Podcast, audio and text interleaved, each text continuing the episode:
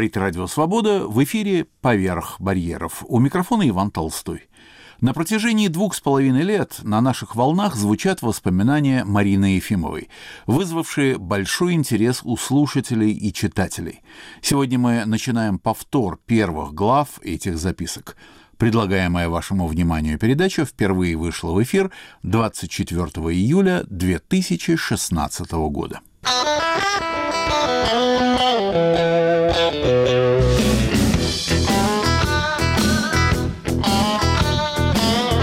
Если бы мне пришлось писать воспоминания о 40 годах моей жизни в Соединенных Штатах, я бы назвала их «Америка. Вид с краю».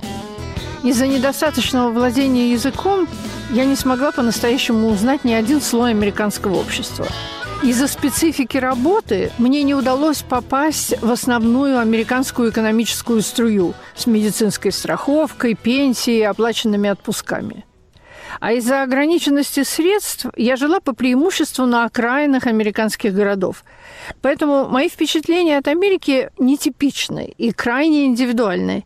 Я не столько смотрела на Америку, сколько подсматривала за ней – Первые шесть лет эмиграции мы жили на бедной окраине чудесного университетского мичиганского городка Энарбор. Не подумайте, что это было какое-нибудь плохое бедняцкое жилье. Нет, это была удобная двухэтажная квартира с тремя спальнями таунхаус в ухоженном зеленом поселке. Наши друзья и работодатели Карл и Элендея Профер, основатели издательства «Ардис», привезли нас туда в день нашего прибытия в Мичиган – и пока мы с мужем искренне восхищались нашим первым американским домом, я заметила, что моя 90-летняя бабушка с неожиданным проворством взбирается по лестнице, чтобы поскорее занять свою, наконец-то, отдельную комнату. Ранним осенним утром, первым своим утром в Мичигане, я смотрю в окно на новую страну. Широкая асфальтовая улица, аккуратный ряд одинаковых домиков с одинаковыми почтовыми ящиками – ряд аккуратных деревьев. Под каждым аккуратная куча осыпавшихся бордовых листьев, как будто в новой стране нет ветра. Я смотрю на все это, а перед глазами все еще стоит день нашего отъезда. Ленинградский перрон с толпой расстроенных друзей. Я прижимаю к себе любимую свою подругу Галю Наринскую, приехавшую из Москвы нас проводить, и чувствую, что не могу разжать рук. Я стою и стою и сжимаю ее до боли. И вдруг она говорит, а ты отнесись к этому как к путешествию. Ведь помимо всего это просто невероятное путешествие. Почему-то эта фраза волшебным образом переменила мое настроение. Иммиграция превратилась из катастрофы в приключение.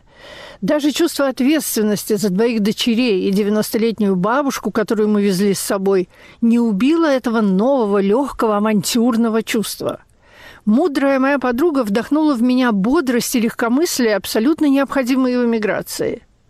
В дороге я даже попыталась подбодрить Галкина идеи еще одного человека, правда, вышло не по делу. В поезде, идущем из Бреста в Вену, на подъезде к австрийской границе, иммигранты высыпали в коридор и смотрели в окна, не зная, чего ожидать. Рядом со мной стоял понурый немолодой человек. И я сказала, не грустите, отнеситесь к этому как к приключению.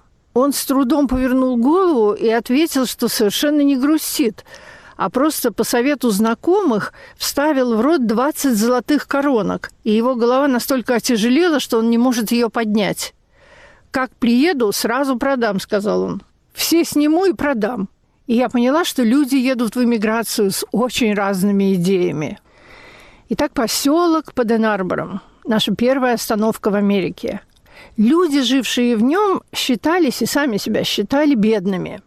Жила молодая пара с младенцем. Оба только что окончили юридический факультет Мичиганского университета. Они не могли скрыть своего стыда, что вынуждены жить на бедной окраине, хотя наш поселок был вполне комфортабельный, чистый, абсолютно безопасный. Молодой муж при встрече многократно повторял, что он уже почти нашел работу, и их переезд – дело нескольких месяцев. Я из вежливости сочувствовала и сокрушалась вместе с ним, как будто было очевидно, что мне самой-то тут и место. Мы оба напоминали мне персонажей Диккенса в долговой тюрьме Монмаранси. Вскоре я убедилась, что в Америке репутация места проживания – дело серьезное – Мы попали в Мичиган в короткий период, когда штат частично оплачивал клиники для бедных, а сами пациенты платили в зависимости от заработка. Такая клиника была от нас в пешем ходу. Мы с мужем к врачам еще не ходили, но туда пришлось вести на осмотр нашу младшую дочь Наташу перед поступлением в школу. Молодой доктор был совершенным персонажем с картин Нормана Рокуэлла. Мягкий, внимательный, мистер Гудгай.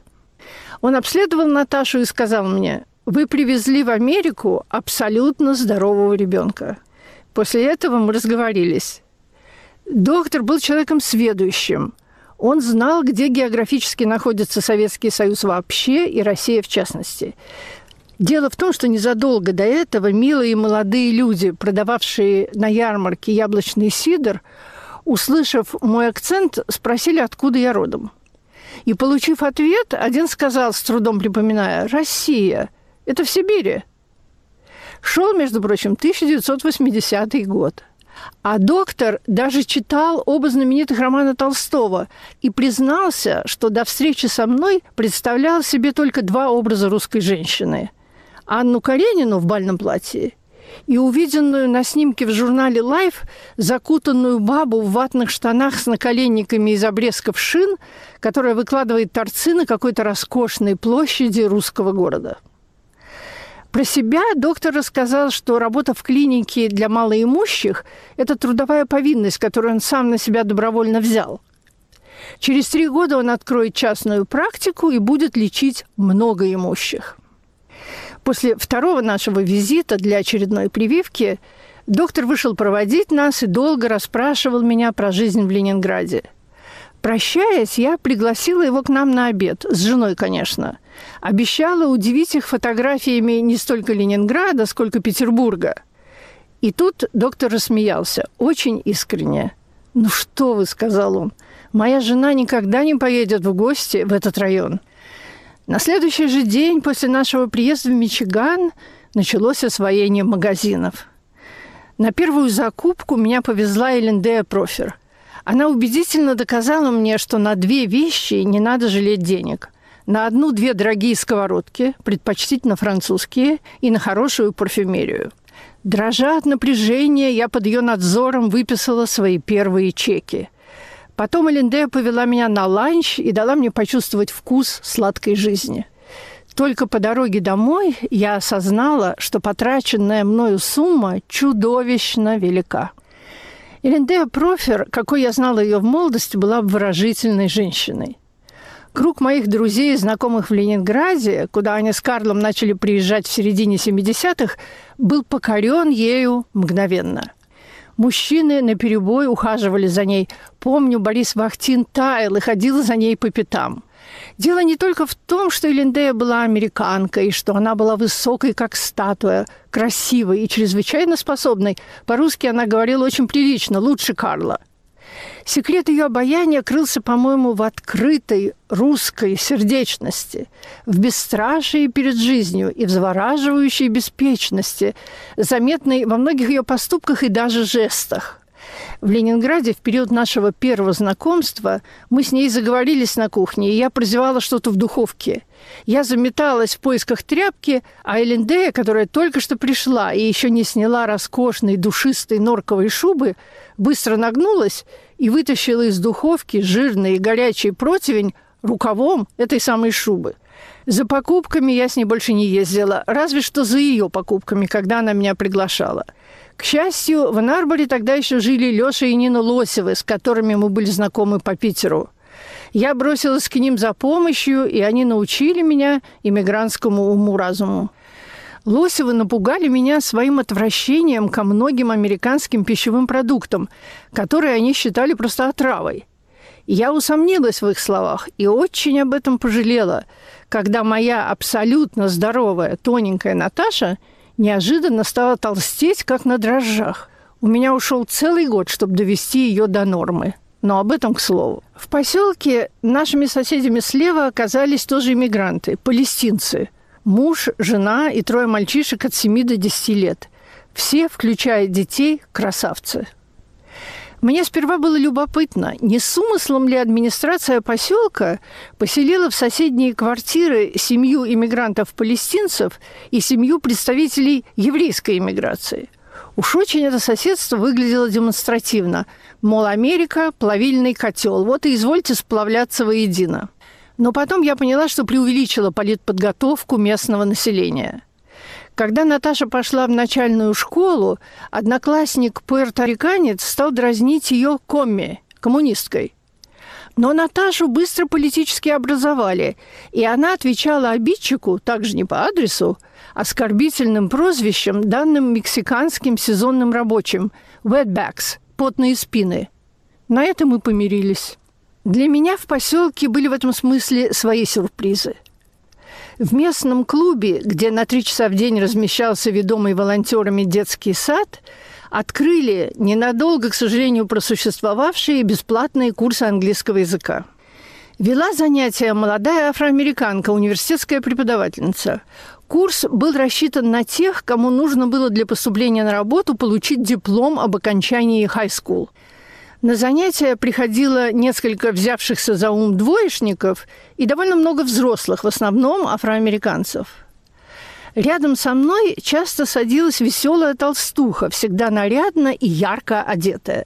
И каждый раз конфиденциально объясняла мне свой неподходящий для уроков наряд тем, что после занятий идет то на свадьбу, то на пикник, то на день рождения – Однажды она принесла с собой какой-то немыслимый семислойный торт из разноцветного желе и охотно поделилась со мной рецептом. В тот день преподавательница решила представить меня классу как некую экзотику, бывшую советскую гражданку. Класс откликнулся приветливо, но особого интереса не проявил. Тогда преподавательница сама задала мне несколько вопросов о жизни в Советском Союзе – в одном из ответов мне пришлось помянуть сразу и Сталина, и Гитлера. Тут преподавательница остановила меня и сказала, обращаясь к классу, тем, кто собирается сдавать выпускной школьный экзамен, обязательно нужно будет знать два этих имени – Гитлер и Сталин. Кому-нибудь они уже знакомы? Гитлера знали многие, Сталина – никто. И после краткого объяснения преподавательницы я увидела, как моя соседка записала у себя в тетради для памяти «Сталин, Russian, bad guy». Любопытно, что моя 90-летняя бабушка, ни с кем из жителей нашего поселка не общаясь, а только наблюдая их с крыльца, каким-то образом составила себе о них представление – у моего мужа Игоря Ефимова вскоре после приезда вышла в одном из эмигрантских издательств серьезная книга по социологии. Бабушка полистала ее и сказала, не думаю, чтобы в нашей местности кто-нибудь смог ее прочесть.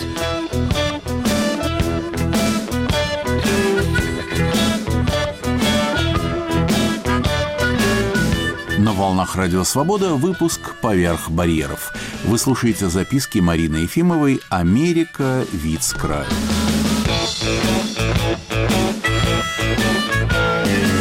Иногда вечерами мы с соседкой Палестинкой выходили посидеть на общем крыльце. Ее английский был еще хуже моего, но она каждый раз пыталась произнести передо мной антиизраильскую речь. Я знала историю лучше, чем она, но ее чувства были настолько сильнее, что я отмалчивалась. И она вскоре уходила, извиняя свой уход загадочным выражением «Алала work», что, как я с большим опозданием поняла, означало «a lot of work» – много работы.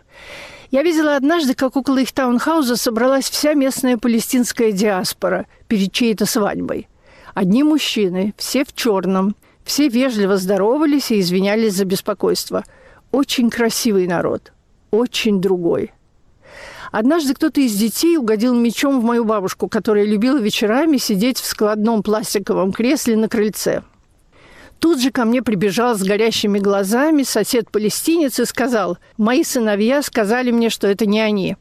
Я возразила, что дети иногда врут. «Но не мои», — сказал сосед. «Они знают, что если они соврут мне, я их убью». Я засмеялась, но он даже не улыбнулся. Когда я его провожала, я поняла, что мальчики-палестинцы действительно ни при чем. За припаркованными у дома машинами не очень искусно прятался маленький чернокожий хитрец Сайлос, приятель моей шестилетней дочери Наташи. Несмотря на инцидент с мечом, местные дети, лишенные или надолго оторванные от собственных бабушек, были на удивление добры и даже привязаны к моей. Единственные, сколько я могла заметить, старушки в нашем поселке. По-английски бабушка не знала ни слова. Более того, ожидала от американцев знания русского. Она заговаривала с соседями и их детьми, а когда мы пытались объяснить ей, что американцы ее не понимают, она говорила уверенно, но простейшие это слова они должны знать. Через полгода нашей жизни в поселке уже все дети знали простейшие русские слова, и палестинские архаровцы, проносясь мимо бабушки, кричали ей «Бабушка, на надо!» То есть «не надо», слова, которые она говорила им, когда они возились в опасной близости от ее кресла. Из соседских детей моим любимцем был белобрысый и голубоглазый Питер, на год старше Наташи, сын четы школьных учителей, живших в таунхаузе справа от нас. Питер был застенчив, но не чурался нас, несмотря на наше косноязычие, видимо, подготовленный либеральными родителями – Учителя часто подбрасывали мне Питера на 2-3 часа, совершенно не опасаясь оставлять его с иностранцами. Беда была, если пребывание Питера приходилось на время обеда. В первый раз я попыталась накормить его тем, что ели мы. Питер съел ложку борща, поднял на меня свои голубые глаза и сказал с укором «How could you eat such a thing?» «Как вы можете это есть?» Наташа с Питером обычно играли в гостиной, где в углу дивана всегда сидела с книгой бабушка. И однажды я увидела, что Наташа играет одна, а Питер сидит на диване, притулившись к бабушке, которая гладит его по голове, что-то ласковое приговаривая, по-русски, разумеется. Вообще бабушка привлекала всеобщее внимание. Для американцев старушка, живущая в доме внуков, была неслыханной редкостью – я помню один из первых услышанных мною американских анекдотов. После домашней вечеринки в гостиной стоят с недопитыми бокалами муж и жена. А в углу на диване сидит с вязанием старушка. Муж говорит жене, «Элис, твоя мать живет с нами 20 лет, и я думаю, что она заслужила отдельную комнату». Жена говорит с удивлением, «Моя мать? Я всегда думала, что это твоя мать». Что касается российских иммигрантов, то у них бабушка вызывала ностальгию. Многие приехали в Америку с родителями, и те жили отдельно. С бабушками почти никто. В середине 80-х годов в Норборе прожили год писатель Аксенов и его жена Майя. Аксенов был, кажется, приглашенным лектором в университете. Мой муж был знаком с Василием Павловичем еще в России, и тут, за границей, мы стали довольно часто видеться – мы были почти ровесниками и вскоре перешли в обращение на имена без отчеств. Аксеновы жили в самом городке, в маленькой квартире многоквартирного дома с ужасной слышимостью, которая особенно докучала им ночью, когда этажом выше занимались любовью на скрипучей кровати какие-то супермены, судя по длительности и силе звуков. Майя говорила об этом с заметным раздражением и даже возмущением, а Вася – с веселым изумлением эксперта – Придя к нам в первый раз, Аксенова, как и многие наши русскоязычные гости, сердечно поговорили с бабушкой. На следующий день бабушка спросила меня, кто у нас вчера был. Я объяснила, что был известный писатель с женой. Бабушка подсокала языком и сказала «Хорош, молодец!» и жена в теле. Узнав о бабушкиной оценке, Майя немножко огорчилась, а Вася был в полном восторге.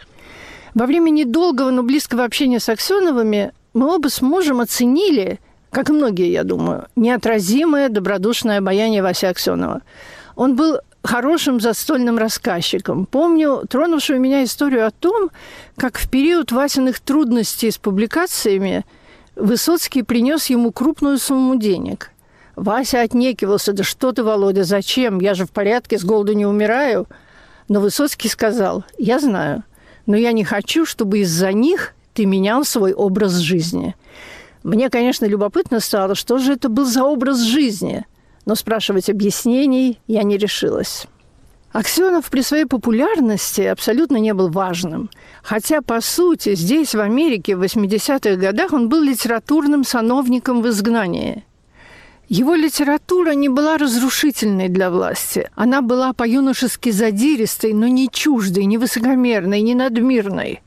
И в Москве его популярность, как литературная, так и светская, позволяли ему быть диссидентом, даже довольно дерзким, которого власть придержащие наказывали, но все равно любили. Вася рассказывал нам, например, как он и Белла Ахмадулина ездили по приглашению КГБ по Волге. И как Белла, по его выражению, такое им там говорила, и они ничего, слушали – у нас в Питере для литературной знаменитости было бы позорным принять приглашение КГБ. Но наших, насколько я знаю, никто и не приглашал, кроме как в Большой дом для допросов. Возможно, в Москве даже КГБ было попрогрессивней. А может быть, мы были неправы, принимая всех КГБшников за одинаковых монстров. Хрущевские и брежневские времена были и там люди, особенно молодые, которых можно было и переубедить, и соблазнить свободомыслием. Я помню, как кто-то из знакомых рассказывал, что у него при обыске молодой КГБшник, перебирая книги на полке, тихо сказал другому, «Доктор Живаго, хочешь? У меня уже есть». Но вернусь к американцам, нашим первым соседям и знакомцам. Соседка Сьюзан, мама Питера, все время порывалась заплатить мне за бэбиситерство с сыном. Но я по-русски денег не брала – считала это услугой по-соседски. Тогда Сюзан, учительница музыки, решила давать мне бесплатные уроки игры на пианино. Последний раз я брала такие уроки в возрасте 9-12 лет, ненавидела их, смертельно боялась учительницы и слезно умоляла маму прекратить мои мучения. В конце концов, она сдалась. Пианино продали и купили мне зимнее пальто, которое я ненавидела еще больше, чем уроки музыки. То, что осталось у меня в памяти, не подходило для Америки, где даже названия нот до, ре, ми, фа, соль, ля, си заменены буквами алфавита. К тому же и слух у меня ниже среднего. Но, к моему изумлению, месяца через три мы с Сюзан уже играли в четыре руки легкую пьесу. Этому чуду есть только одно объяснение – поразительные методики обучения, принятые в Америке – в Инарборе на курсах английского для детей-иностранцев шестилетнюю Наташу и еще десяток детей за 2-3 месяца научили свободно говорить по-английски на одних песенках и играх. Мне кажется, что в этом секрет и необыкновенной одомашненности и прирученности автомобиля в Америке – Американцы так потрясающе осваивают вождение и с 16 лет прирастают к рулю именно благодаря национальному искусству обучения и инструктажа. Среди наших первых друзей в Инарборе были иммигранты-россияне или иммигранты-европейцы. Дружбе с американцами что-то мешало. Не только язык, мне кажется, но и какая-то глубинная разница культур. Помню несколько примеров этой разницы, несказанно меня поначалу удививших – Взгляды на любовные отношения были совершенно пуританскими по сравнению с ленинградскими. Правда, это были еще 1980-е годы. На официальные приемы в учреждения мужчине-сотруднику можно было приходить только с женой. Даже разведенным нельзя было прийти просто с дамой. Адюльтеры становились предметом всеобщего осуждения. Полиция нравов была негласной, но громогласной – на университетской вечеринке ко мне подошел немолодой преподаватель и стал расспрашивать о жизни в Советском Союзе. Я косноязычно рассказывала, как могла. Вдруг к нам подошла дама и сказала мне решительно, «Вы слишком долго занимаете моего мужа». Я не смогла скрыть своего удивления, но извинилась и сказала уже выученную мной замечательную английскую формулу, которую используют врачи, передавая пациента с рук на руки – He is all yours. У моей знакомой иммигрантки в командировке разгорелся роман с женатым американцем. Он говорил, что чувствует себя преступником, хотя не мог и отказаться от волнующей связи. Они подолгу разговаривали о любви, вообще об отношениях, о взглядах на нравственность. И однажды он сказал, «Как странно, ты приехала из страны, известной своими запретами, закрытостью и несвободой но душевно ты гораздо свободнее меня, гражданина страны, которая знаменита своими свободами. Другой удивившей меня чертой была узаконенность ябедничества. Одна из наших соседок оставляла на улице собаку на целый день, и несчастная тварь непрерывно лаяла. Мой муж попытался поговорить с хозяйкой собаки, объяснив, что не может работать. Та смертельно обиделась. Знающие люди объяснили нам, что такие вещи надо решать через посредника. В данном случае написать заявление в управление поселка, то есть наябедничать. Те опросят других соседей и примут меры вплоть до выселения. Много позже, работая на радио, я делала передачу про элитарную военную академию Вестпойнт – Историк Вестпойнта сказал мне, что командование требует от кадетов доносить по начальству о случаях списывания или использования шпаргалок во время тестов. Я к тому времени уже подначиталась истории Академии и сказала, что во времена Роберта Ли доносительство считалось несмываемым позором. «Понимаете, — сказал смущенный историк, — во времена генерала Ли здесь учились аристократы-южане, а теперь все на свете – нравственный уровень совершенно другой. Смешно. Когда мы приехали, проферы передали нам шутку одного из университетских советологов. «У нас в университете, — сказал он, — теперь работает столько бывших советских граждан, что надо в коридоре поставить почтовый ящик для доносов. Вот тут и разберись с особенностями национального характера». На волнах Радио Свобода вы слушали записки Марины Ефимовой «Америка. Вид с краю». Выпуск «Поверх барьеров» завершен. Над ним работали режиссер Илья Бобчинецкий и редактор Иван Толстой.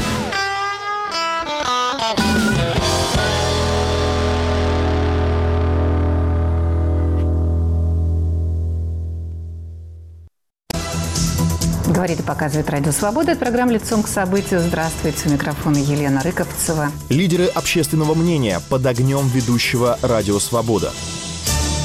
Избиратели тянут Путина, Путин тянет Медведева, Медведев тянет Мутко и всю эту остальную свою старую знакомую компанию. Все... Радио «Свобода». Мы стоим лицом к событиям. Слушайте сразу после выпуска новостей.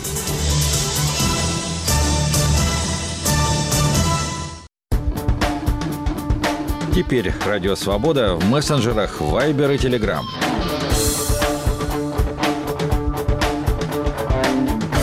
Свободная система обмена сообщениями мгновенно познакомит вас с точными новостями и новыми публикациями «Свободы». Эпоха свободной информации. Канал «Радио Свобода» в мессенджерах Viber и Telegram.